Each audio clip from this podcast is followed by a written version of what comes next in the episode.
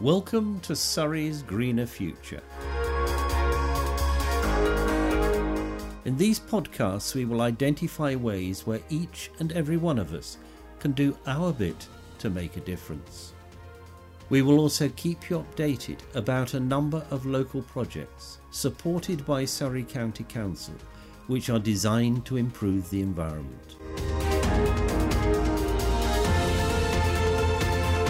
In this edition, I talk to Mandy Johnson and Nigel Collin about the progress that they're making in their projects for Surrey's greener future. There is some great news from the Green Lungs of Stoughton team. They've successfully secured over £12,500 of Pocket Parks funding.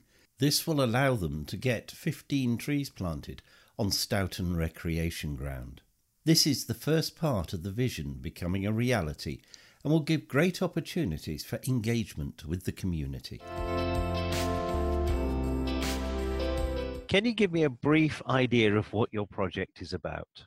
Okay, my project is called um, Solution for Air Pollution, and it's about trying to get cars off the road both unnecessary journeys, but mine was focusing on commuting. So, trying to ask businesses to survey their staff to find out how they commute to work with the plan to either make changes in the business, so putting in showers or bike racks that the council could do, like another bicycle lane or extra bus stops or more frequent buses, or just get staff to have a think about their behaviour and change it if they can cycle. They may not realise they could. That's my project. And I presume even car sharing would be an improvement. Oh, yes, definitely. Car sharing. So some companies already have it. So it's finding out why people don't use it. Or if they don't, then working out if there's any great car sharing apps in that local area. Or even if the businesses have their own um, pickup and drop off, particularly popular train stations, for example. So you are focusing on a particular part of Surrey at the current time.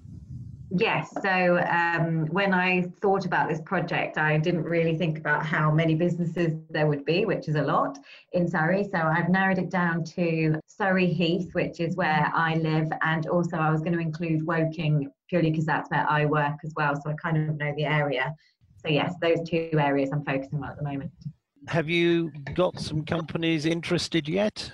I've emailed a couple out. I have to admit, I have had a little break from it but I have had one company in Woking who've asked for the survey, so I have finished the survey. I'm going to try and personalise it slightly for each company, so then when I get the results, it will be per company, but then I can always amalgamate them to produce something for the council. Uh, but yes, one company has already started doing the survey.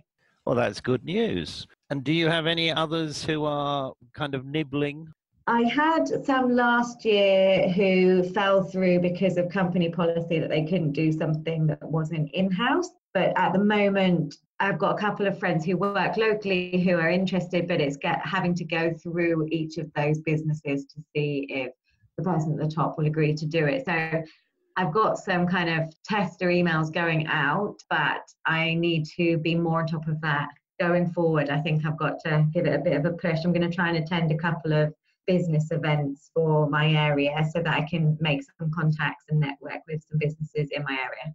Are you still in contact with the team at Surrey County Council? Yes, they have been great. They've uh, given me the list of businesses that I can start contacting. They had a look for all businesses that had more than 250 staff in the areas I um, requested. They have also put me in touch with a couple of other businesses and then they have set up the Facebook page and the LinkedIn page, which I've joined to hopefully help me network with people that would be suitable for this survey. And I'm going to try and attend an event with Surrey Hills businesses who are looking at doing, running a sustainable event. So hopefully I might make some contacts there.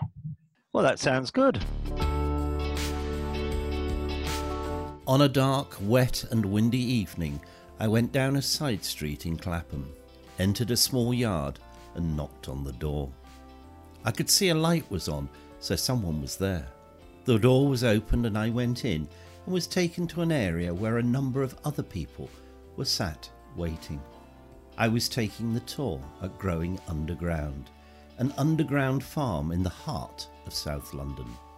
Our guide took us down a spiral staircase, to where the farming takes place 33 metres below the ground, using one of the deep air raid shelters built during the Second World War beneath the Northern Line. We could hear the trains above us. In this underground world, we were introduced to a new way of farming herbs and salad crops. They use ultra modern hydroponic systems which use 70% less water than growing the crops in open fields. In addition, all the nutrients are in this same hydroponic closed loop. The farm is lit by LED lighting, and normally this is off during the day, only coming on if somebody's working on the crops. At night, when there's off peak power, the plants have their daylight. Using these tunnels enables year round cropping of pesticide free herbs and salads. There are no seasonal changes, and no matter the weather outside, the conditions inside remain constant.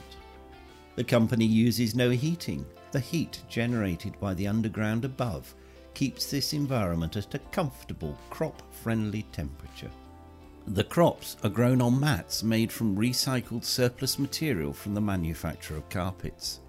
These are impregnated with seeds which germinate and then grow into the crops that are harvested and sold. All the equipment used in the process, the racks on which the crops are grown, the controls for water and light, the line for harvesting and packing, has had to be either brought down the spiral staircase or in the small lift that runs down the centre of the shaft.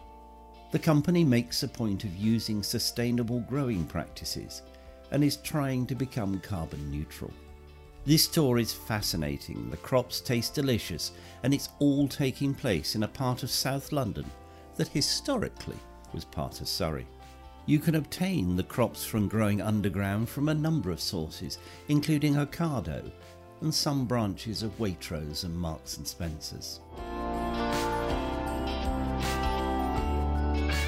2020 sees the 400th anniversary of the voyage of the Mayflower from Plymouth. Many of the people who will be visiting Plymouth for the anniversary will be unaware of the new Plymouth Sound National Maritime Park. A maritime park is an area of the sea that has been set aside for recreational use or habitat protection, in many ways similar to a national park on land. The Chagos Marine Park in the Indian Ocean is the world's largest, but the most famous is the Great Barrier Reef. Figures have suggested that around 17% of Plymouth's children have never been to the seaside. The marine park is seen as a way of connecting people with their environment. The Royal Yachting Association is to work with Natural England on a £2.5 million four year scheme to improve five marine habitats. These habitats are the Isles of Scilly, the Fal and Helford River areas, the Plymouth Sound and its estuaries, Solent Maritime, and also the Essex estuaries. The initiative focuses on preserving seagrass meadows in these five special areas. Seahorses, stalked jellyfish, rare seaweeds, and other protected species can be found in these seagrass meadows. These meadows are also important as fish nurseries. Seagrass cleans the seawater, stabilizes the seabed, and stores carbon in its leaves. Truly an underwater wonder plant. I'm with Nigel, and we're talking about wildflowering. Nigel, tell me about the idea. Well, basically, Tim, the idea is very simple. What I'm seeking to do is to organise a project so that we can arrange wild flowering, i.e., planting of wild seeds along uh, grass verges, uh, roadside verges, alongside roundabouts, and also other green spaces. And the reason for this is threefold. Firstly, it improves biodiversity. We all know we've got a climate change crisis going we're losing a number of insects as a result, bees and butterflies in particular. These will be attracted to these wildflower meadows. We've also got the opportunity to enrich people's lives because flowers actually are an uplifting experience. So it improves the feel good factor for the community. Community engagement will also be forming part of this so that the community can actually assist in finding locations, assist in looking after the flowers. And thirdly, there is a potential saving for the councils who are occupying uh, this space in terms of their annual cutting costs.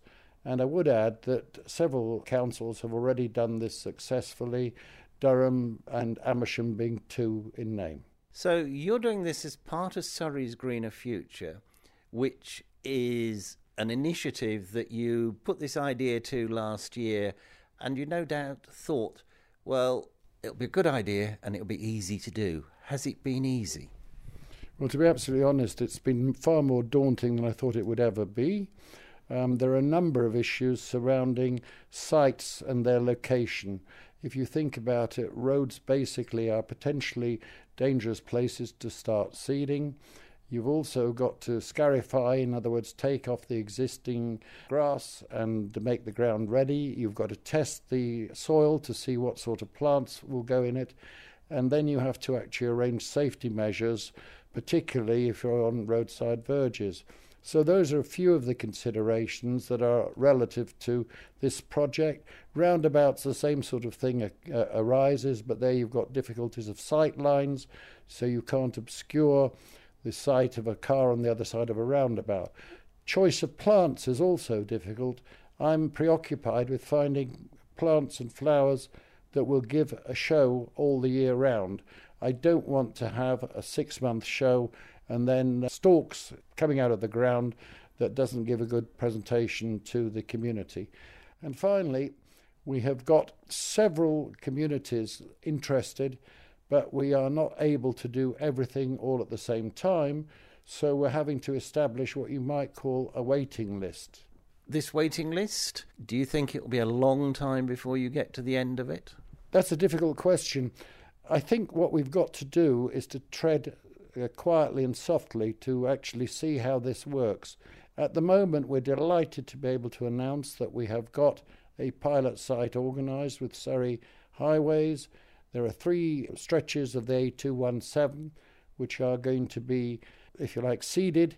We want to take pictures of the before, we want photos of the after, and obviously we want to have feedback from the community to see how well uh, this has been embraced and regarded. So the seeding will take place. When would you expect to see the plants actually showing a benefit? Well, it would generally take two months. So let's say end of April, beginning of May, through until October, something of that order. And obviously, we have to take it gently, step by step, and it may well be that we will actually hold back on further sites until such time as we can see the results of this particular uh, pilot. Now, that's not to say we're going to do nothing in the interim. We are very active looking at alternative sites and uh, further opportunities within Surrey as a whole. And how have you found the help from the council? Well, that's been a very interesting question. What's happened is that over the festive period, I actually looked at the results that we'd had of the showcase, which unfortunately I wasn't able to attend. There were some 19 people who registered their interest. These needed to be analysed to see how they fitted into the whole matrix. In the interim, it was agreed that I would be seeking Surrey's support for this because without Surrey's central support, the project would have no chance of success. What I have now achieved is that we have a cabinet member who is supporting this. We have a deputy who is a major individual in the highways department, and I've set up a committee of five people, three of whom are Surrey County Council employees who are very much involved in this. And the fourth and fifth, apart from myself, I'm the fifth. The fourth person is somebody who is a lady who's knowledgeable in this area, and her particular forte is she gets things done. So, Surrey initially were a little bit reticent, but now, through pushing, have come through very strongly and very supportive. This is something that you believe is very important and you're passionate about. Are you enjoying it? enjoyment is a relative subjective view.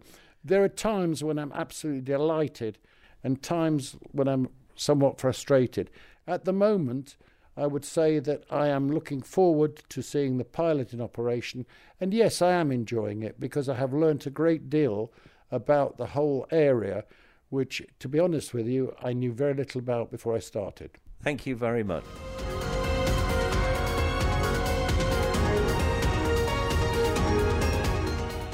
This podcast has been produced by the Mr. T Podcast Studio as part of Surrey's Greener Future programme. Please use this material to help inform others.